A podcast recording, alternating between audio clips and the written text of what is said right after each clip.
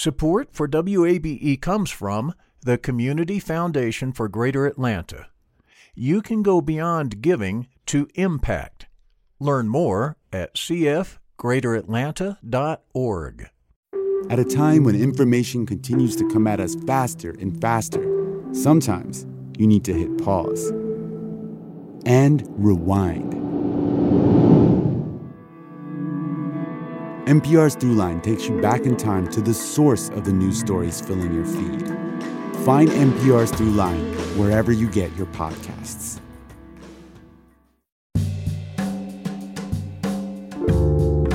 From WABE in Atlanta, welcome to this Thursday edition of Closer Look. I'm Rose Scott. Coming up in just a moment, three years ago, Mason Wright had an idea. Wait till you hear how his hot dog business went from a red cart to opening a restaurant in Stonecrest. The number one rule of business for me, it would be to start making your ingredients for success ahead of time, like start as soon as you can. We'll meet the youngest restaurant owner in Georgia. But first, as of this broadcast, most of Georgia's 159 counties have uploaded the results of their recount of the presidential race to the state elections website. Now, Gabriel Sterling with the Secretary of State's office says counties that did not finish the work by last night's deadline will likely do so today. This is necessary so the county boards of elections can recertify any changes. They're all going to meet the deadlines of recertifying by Friday, and then the state will meet its deadline of recertifying by Friday afternoon. Then the governor will do the ascertainment and send the paperwork back up to D.C. The recount was requested by the Trump campaign. In other news, another grim milestone for the United States as new coronavirus cases, new hospitalizations, and deaths all continue to increase nationwide. According to Johns Hopkins University, 3,157 new deaths were recorded yesterday. The previous peak was 2,607 back on April 15th. Also, more than 100,000 Americans spent last night in the hospital because of COVID 19. CDC Director Dr. Robert Redfield Jr. is warning the next few months could, well, be the most difficult in the nation's public health history. Here's Dr. Redfield speaking on a media call Wednesday. We are at a very critical time right now about being able to maintain the resilience of our healthcare system. In the spring, we were dealing with New York, Detroit, you know, uh, New Orleans, Los Angeles. We could shift healthcare capacity from one part of the country to another. Um, we saw similar when we had the southern wave. We could shift healthcare capacity from the heartlands and from the northern plains. Right now, we unfortunately have a pandemic that's really throughout the nation. But the reality is, December and January and February are going to be rough times. I actually believe they're going to be the most difficult time in the public health history of this nation, uh, largely because of the stress that's going to put on our healthcare system. We're in that range potentially now of starting to see 1,500 to 2,000 to 2,500 deaths a day uh, from this virus. So, um, yeah, the mortality uh, concerns are real. Um, and I do think, unfortunately, before we see February, uh, we could be close to 450,000 Americans have died from this virus. But, you know, that's not a fait accompli. If the American public really embraces social distancing, wearing masks, not letting your guard down in family gatherings, um, limiting crowds, maintaining ventilation, uh, doing events outdoors rather than indoors, uh, making sure you're vigilant in hand, hand hygiene. And that coupled with some strategies that we're pushing states to do to begin to diagnose through surveillance um, the asymptomatic infections will begin to help us. Meanwhile, in Georgia, at the time of this broadcast, 428,980 COVID 19 cases have been confirmed in Georgia. 35,326 have been hospitalized, and of those, we and of those, 6,569 are considered ICU admissions. And since the state began recording all of this information, 8,830 deaths have been confirmed. And this is always according to the Georgia Department of Public Health. And joining us now, as he often does, is WABE health reporter and host of the podcast, Did You Wash Your Hands, Sam Whitehead. Sam, thanks for taking the time. Good to talk to you again. Hey, Rose. Good talking to you. Wow, there's a lot to talk about. I tell you what, Sam, where would you like to begin? Oh, geez, Rose. Let's look at uh, the numbers. I think it's always good to start with the numbers, right? Absolutely. So we've we've seen them uh, slowly kind of looking worse and worse here in Georgia, um, as they have across most of the country.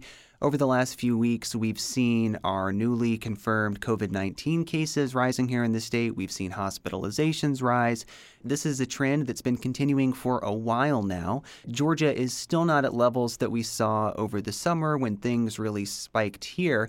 And for context, Georgia's doing better than most other states in the country but things are still getting worse here, and they have been for weeks now, and really don't show any signs of changing anytime soon. And speaking of that, because we should note for folks this current increase is not due to the Thanksgiving travel. We're going to see that maybe in the next couple of weeks, correct? Yeah, the general consensus is seven to 10 days after infection is when people start to get sick and we start to see those infections shown in our numbers. Um, I was on a call with some CDC officials yesterday where they said that more people traveled over the Thanksgiving holiday than they had hoped, um, and that all that travel, they guess, even if just a small percentage of everyone who did travel is infected, could result in hundreds of thousands of new COVID 19 cases. So, you know, we saw after our summer holidays, um, Labor Day, the 4th of July, spikes in cases related to holiday activity. And it's likely that we'll see that after Thanksgiving too. I probably sometime in the next week. Hmm.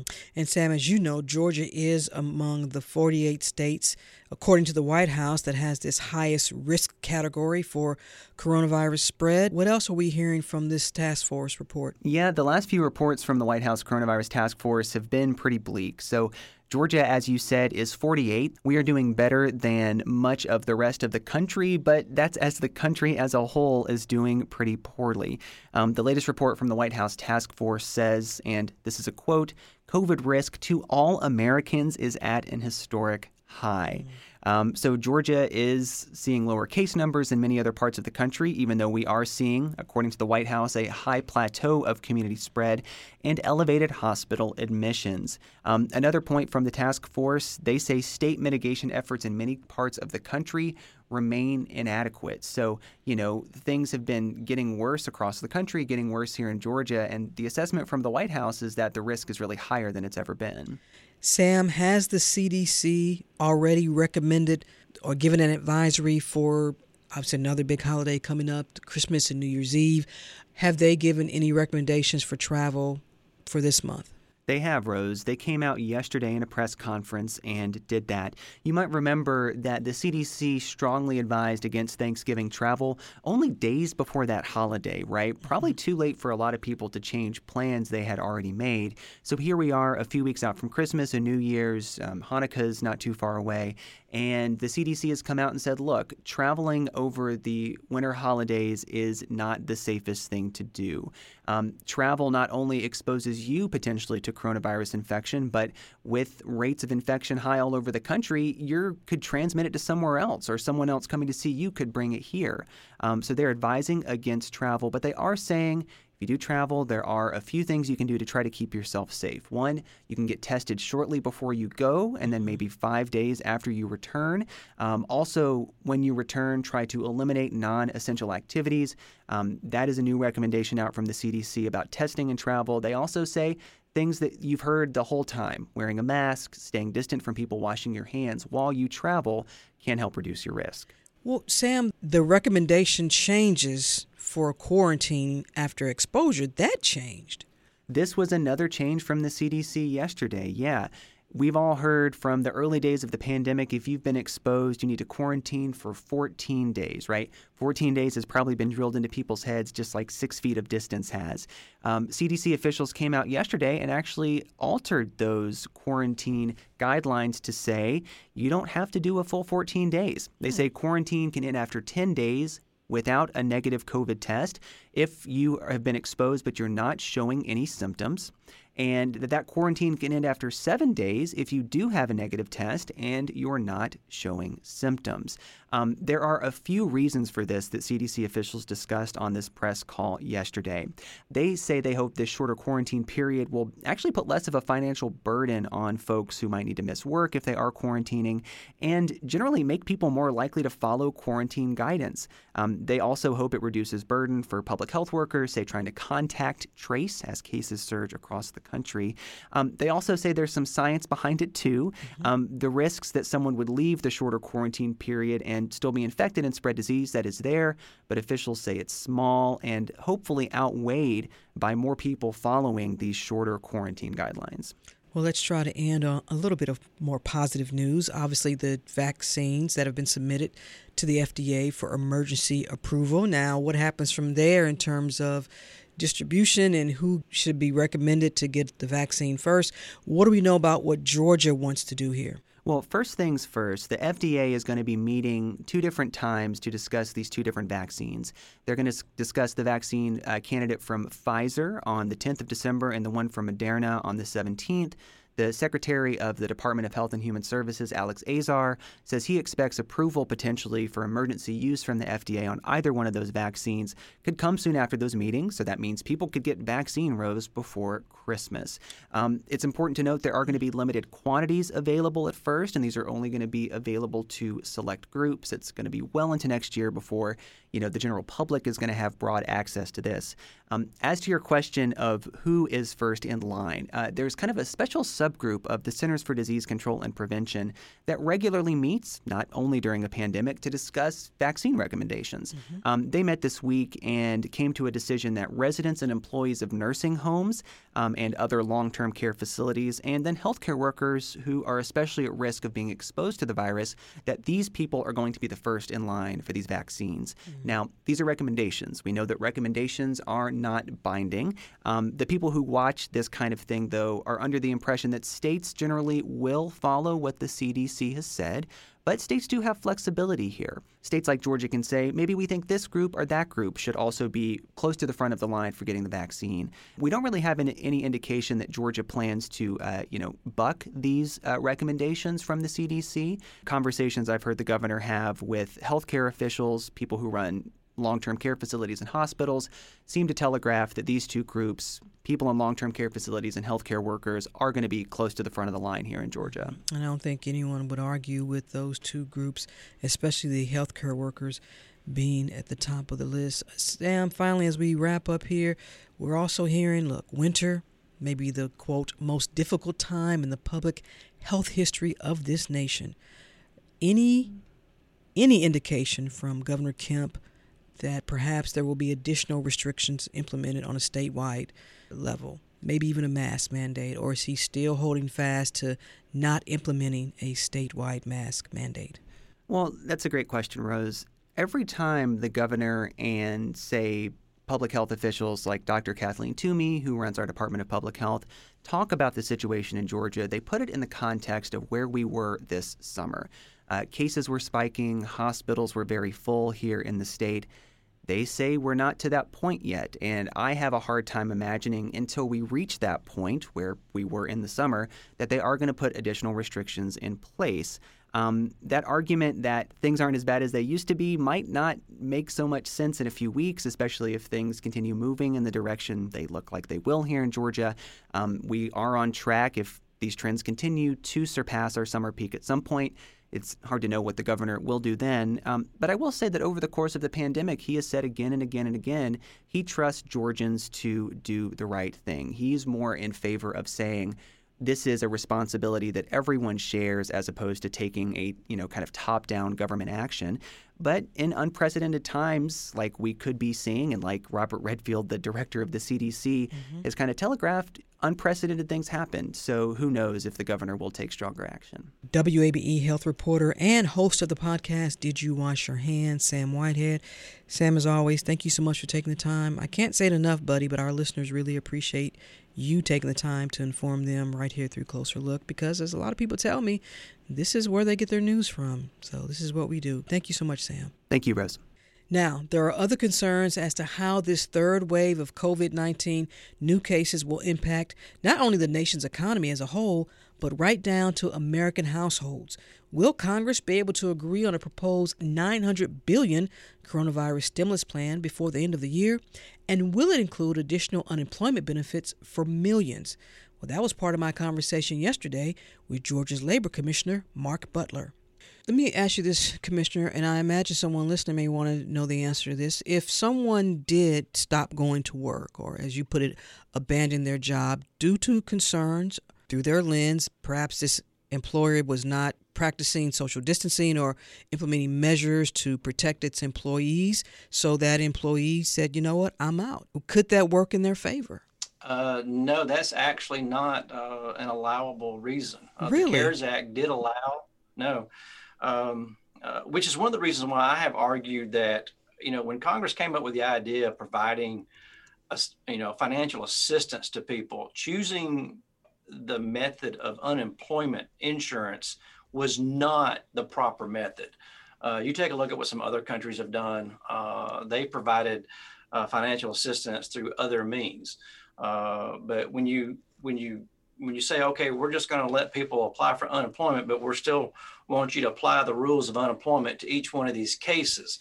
Uh, in the case of, of, COVID, how that works is in order for you to get unemployment other than the normal reasons, uh, you either have to be somebody that has a documented medical reason that causes you to be a high risk, uh, or you're over the age of 60, or uh, you live with somebody uh, of those two previous reasons I just gave you, or there is a lack of childcare. Uh, those are the only reasons that are allowable uh, under uh, uh, uh under the COVID emergency uh, situation. Do you think right that's now. fair? Do you think that's fair? You, well, it doesn't really matter kind of what I think. I have to apply what the law says. Well, sure, but I'm curious in your opinion, though. I mean, if if someone well, works, I mean, you, you also got to look at it in a different way too, because um, you know one person's opinion, what they think is safe, and somebody else's is going to be different. So you're now you're getting to a subjective reason.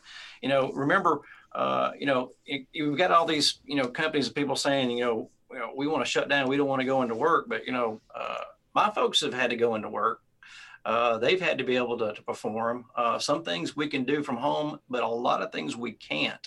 Uh, and so, you know, our folks have been going to work every single day, you know, and we've made, you know, uh, as best we can mm-hmm. accommodations, but even that has been somewhat difficult when you consider um, the fact that, you know, when you try to social distance here at the Department of Labor, but then you've also under pressure to add a whole lot more employees and you've only got so much space to have access to the tools that you need.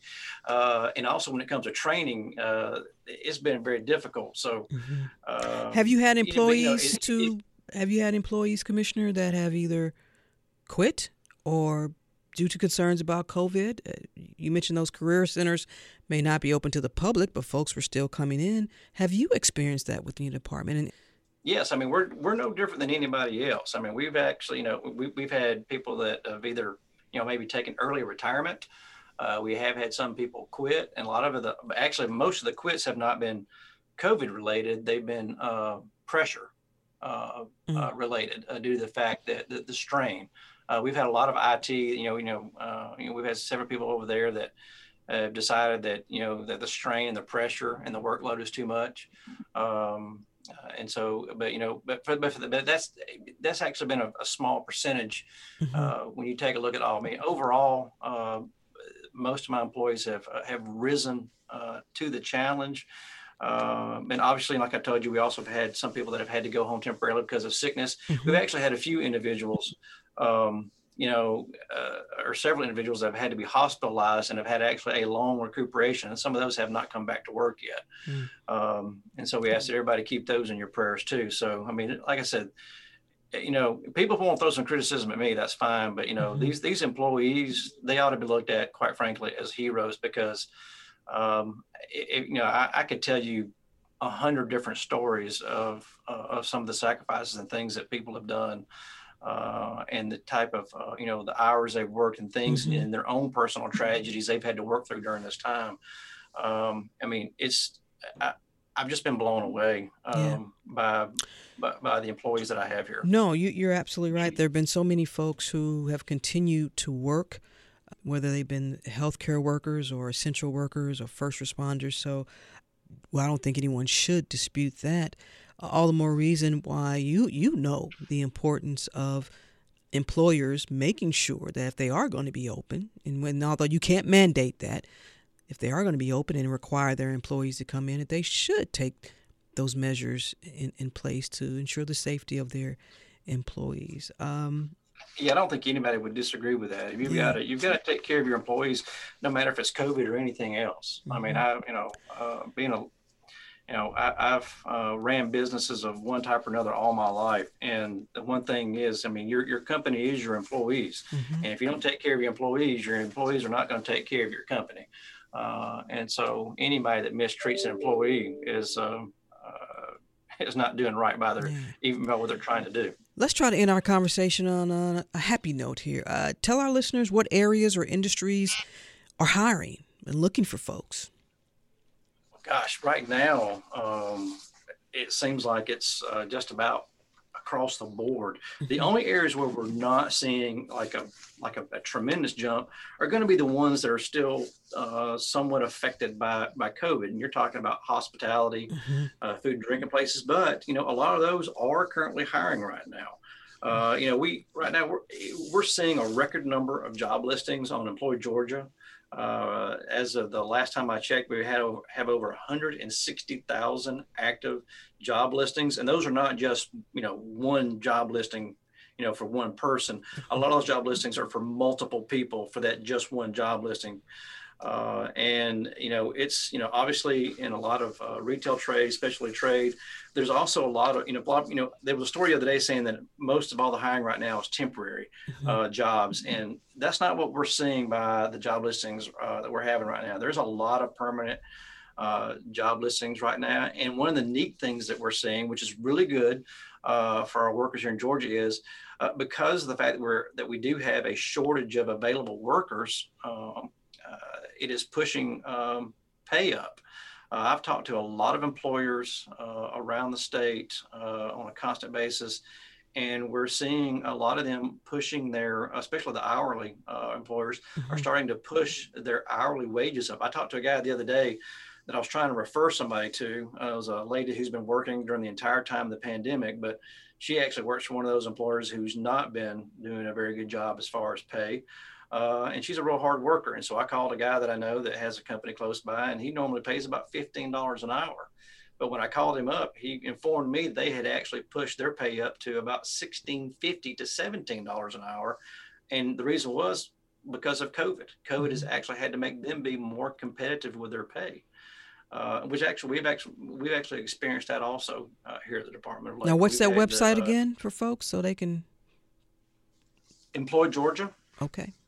And finally, uh, Commissioner, as you know, nearly every state is experiencing an increase in new COVID 19 cases and hospitalizations, but the concerns are this might lead to more unemployment benefit claims.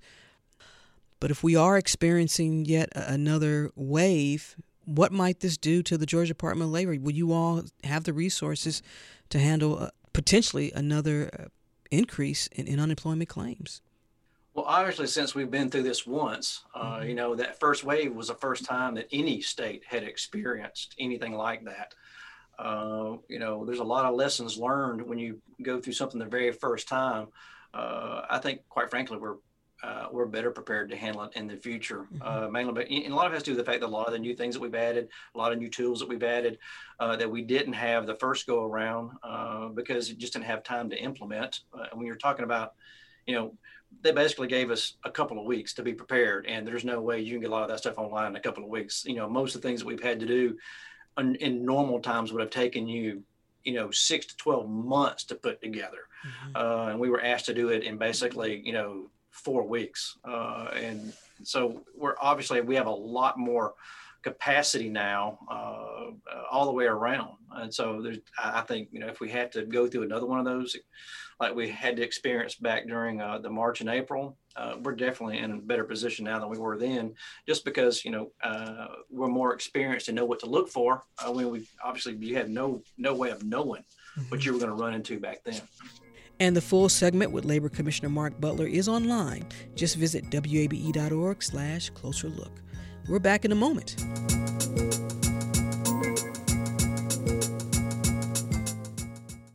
Support for WABE comes from the Community Foundation for Greater Atlanta. If you love Atlanta, you can invest in the big picture. Learn more at cfgreateratlanta.org. Support for WABE comes from Capital Good Fund, introducing Georgia Bright Solar Lease Program, a new rooftop solar initiative designed to create pathways to equitable and inclusive solar, sustainability, and monthly savings for Georgians. Learn more at georgiabright.org.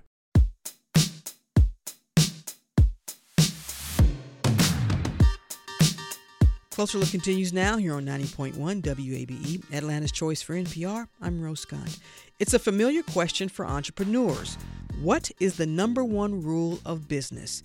And depending on whom you ask, you'll get a variety of answers. Now, on this program, I've talked with many folks behind startups and small businesses throughout Georgia. We've profiled many of them for our Open for Business series. And now comes another installment with my next guest an entrepreneur who started way before even becoming a teenager. As a matter of fact, he is the youngest restaurant owner in Georgia, and despite the COVID 19 pandemic, he recently opened his first brick and mortar restaurant in Stonecrest, Georgia, that sells, and I'm quoting here, tasty hot dogs. I'm joined now by Mason Wright, the owner of Mason's Super Dogs, and his older sister and mentor, Mary Pat Hector. Mason, Mary Pat, thanks for taking the time. I really appreciate it. Oh, thank, thank you. you. Yes, thank you so much for having us. All right. Well, Mason, let me start with you. What do you feel is the number one rule of business? The number one rule of business for me, it would be to start making your ingredients for success ahead of time, like start as soon as you can. And when did you start? I started when I was nine years old and when I was helping out in my neighborhood by walking dogs, washing cars, and mowing lawns.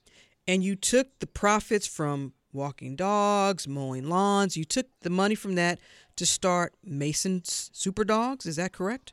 Yes, ma'am, and it was a very fun experience. Started with a little red cart, then we worked our way up to a hot dog cart, then we went to a New York style the little red cart was a cart that literally it was electric. We had to plug it in, and you couldn't fit but like eight hot dogs on it at one time.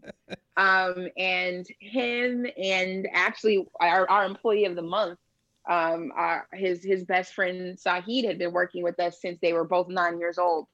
Um, and they would go out to Zoom Car Wash in DeKalb County um, and sell on that little electric cart. Mason saved up um, and uh, bought the New York style push gigantic metal cart mm-hmm. um, that he would literally have to like push up the streets of Morehouse College in order to get it right in front of the bookstore. Um, and after doing that for quite some time, we were able to invest in a brick and mortar space uh, because he really wanted a restaurant. That was his goal originally.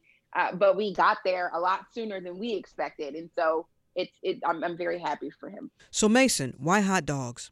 The reason why I chose hot dogs was because in New York City, there's dozens of hot dog carts and people waited in line for a, long, a very long time to get a hot dog. So I thought if I took this business concept back to Atlanta, because I've never seen any hot dog carts in Atlanta, I can make me some money. Mason, I want to ask, because now you're at the ripe old age of what? 14. What have you learned about the business from age nine to now 14? What's been that eye opening experience for you?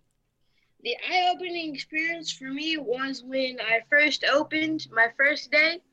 The community came out and they supported me, and it was it was a very fun and welcoming day for me because they all came out. Uh, so many people told me that they've been watching and keeping up with the stories about me. They've been coming out and supporting every day, even on Thanksgiving. It's it's really been fun. It's been really really been fun. And Mary Pat, I want to bring you back into the conversation uh, because we understand that besides being the older sister, Mason considers you a mentor as well. But what do you make of his drive and ambition since the age of nine?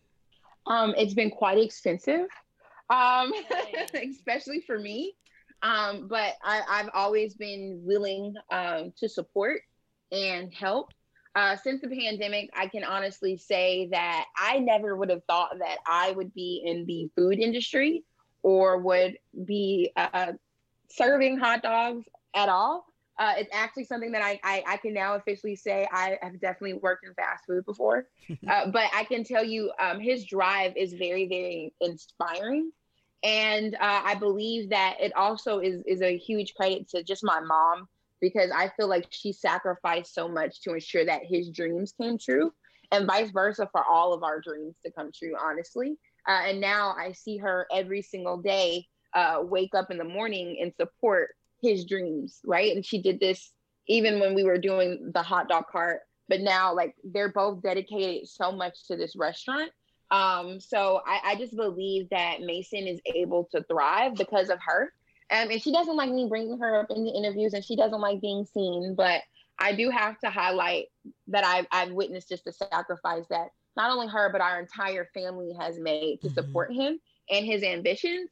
And I can truly say that Mason is a visionary. I would have never thought that opening up a restaurant in the middle of a pandemic would be uh, fiscally responsible. However, it has been a good investment.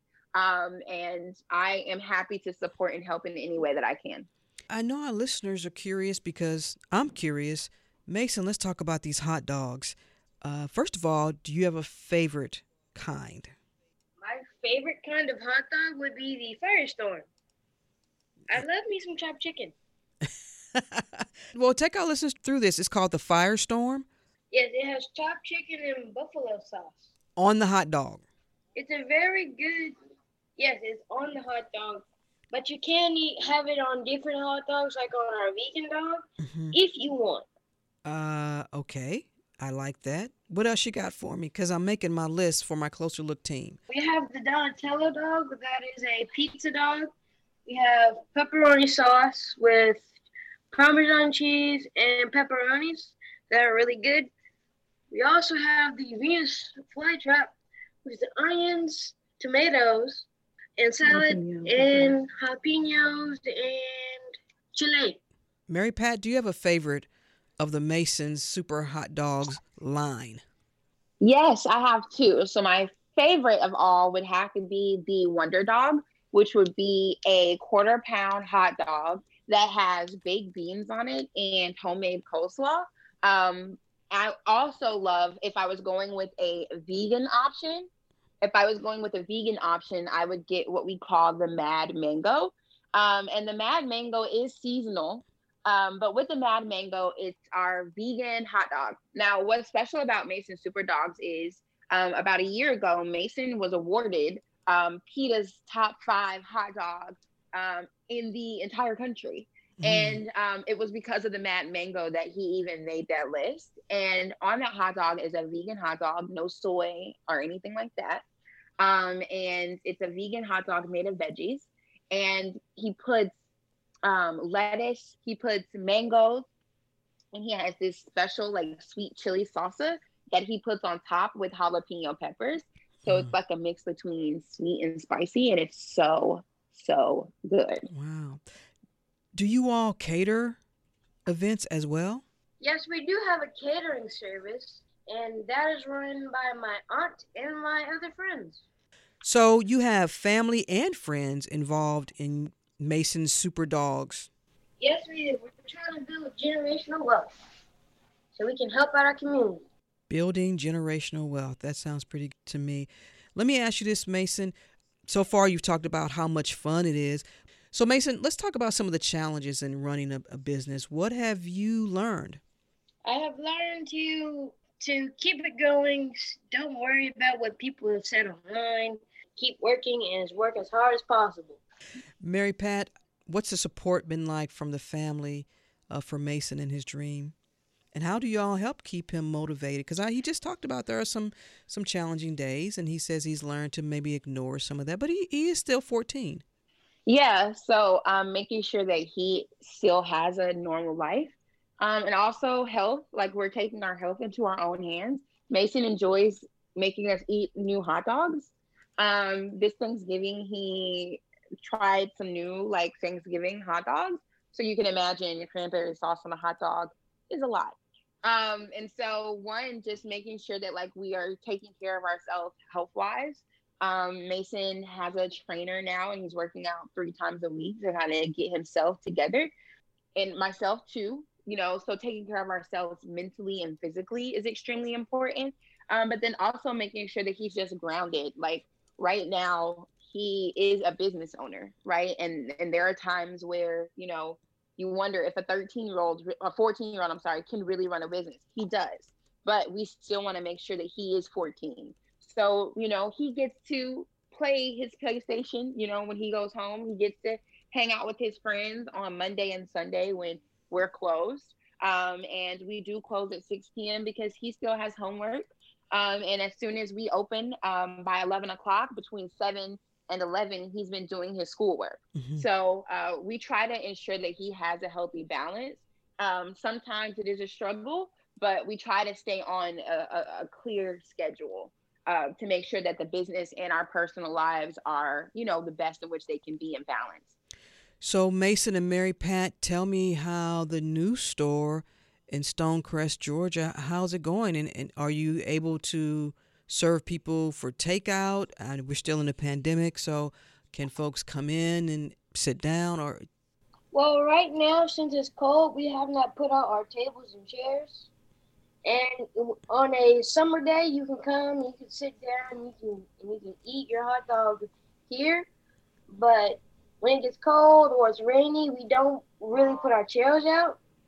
And we are trying to do Uber Eats, and I'm pretty sure that's going to be fun yeah, fun as in busy. But um, also with our store in general, no one can sit inside. Mm-hmm. Um, so when Mason was mentioning, you know, set, setting our chairs out, people are able to sit out on the patio, and those tables are socially distanced.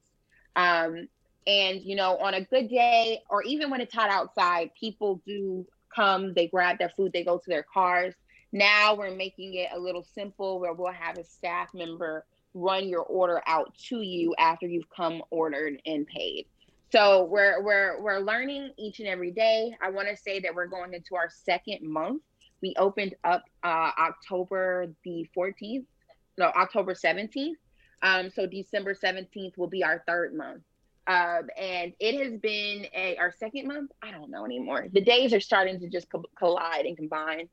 Um, but uh, I'll tell you, it, it has been a learning experience. Some days we may have 40 people in a line. Some days we might have two, but that's all about your business, right? Like trying to figure out how to retain customers, working on our marketing, um, ensuring that we're supporting the community who's investing so much into us and what that looks like. So every day is really a learning experience. So, Mason, as we wrap up, what is your vision for your business? For uh, Mason Super Dogs to be a household name and for it to be everywhere, e- even international. All right. I'm curious, have you had companies try to partner with you or, or want to give you some funding if you come under them? Have y'all had that happen? Yes, we've had a lot of offers trying to buy out Mason Super Dogs. But as I've said, we are trying to build generational wealth and we and we have turned them all down. Mary Pat, what do you make of that? Folks want to come in and buy out Mason Superdog. Well, I tell you, capitalism is fun, isn't it? yeah, it's very interesting. Um, but you know, Mason's been very, very like this is his baby. This is something that he's worked extremely hard for. Um, so I don't think that he wants to give this up anytime soon. Um, he's been talking about potentially expanding into a second location. Um, so, I mean, this is his baby, and we're just here to support him. Um, now, as the investor, I would love the money, but uh, this is, I mean, we're just here for the long run. I have to ask. You, you don't have to mention the the entity that wanted to buy you all out, but how much money did they offer? Um, we really never got a chance to talk about the money. Um, however, there have been several people who have um, who I know here in, in the city and in the state who own several popular businesses and restaurants um, who have offered to purchase Mason Super Dogs um, and the concept of Mason Super Dogs in general, saying that they can open up five within a year, um, which is nice. But in in the fact that we would not have a say in how things were run or how mm. things work. Wow. So I, I, mean, after hearing some of those offers, it, it just kind of turned us off a little bit. Because um, even when you think about things like Shark Tank, which really got Mason his start at uh, Morehouse College, you know, people who developed the concept uh, still had a say in how the business would run and still had um, their hands in it at least. So I wasn't really interested in anything that those people had to offer. Wow. Well, and neither was Mason or my family. so y'all taking submissions for any ideas for a new hot dog to add to the menu? Because I have one. Yes, we have a contest going on that on our website you submit your recipe and by the end of the year we will choose one recipe and you'll win one free meal every month and your hot dog will go on our new menu. And it will and you all will get to choose the name of the hot dog or name the hot dog after themselves. Now so, Mason and um, Mary Pat, I, if I win, I, I want something more than just a free meal a month. What else y'all got? I mean, it would be like a month or a year. We're still a small business, so we can't like offer a lot right now because we're going into like our second or third month.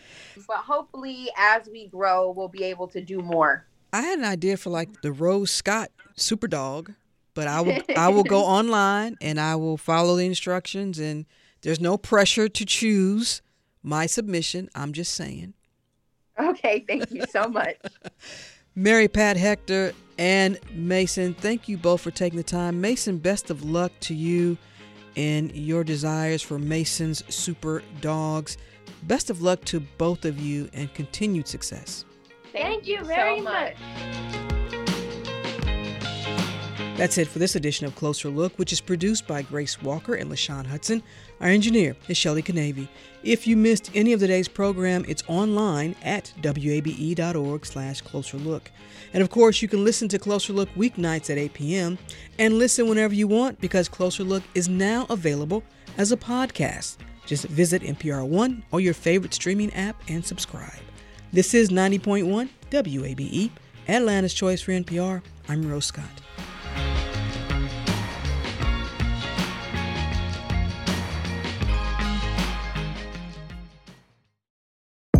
Sounds Like ATL is a music documentary series that takes an in depth look at the artists amplifying Atlanta's famed music community. Built around a desire to highlight Atlanta's diverse and world renowned music scene, each episode features unforgettable, intimate musical performances by fresh new musical guests, each with exclusive interviews about the stories behind their music.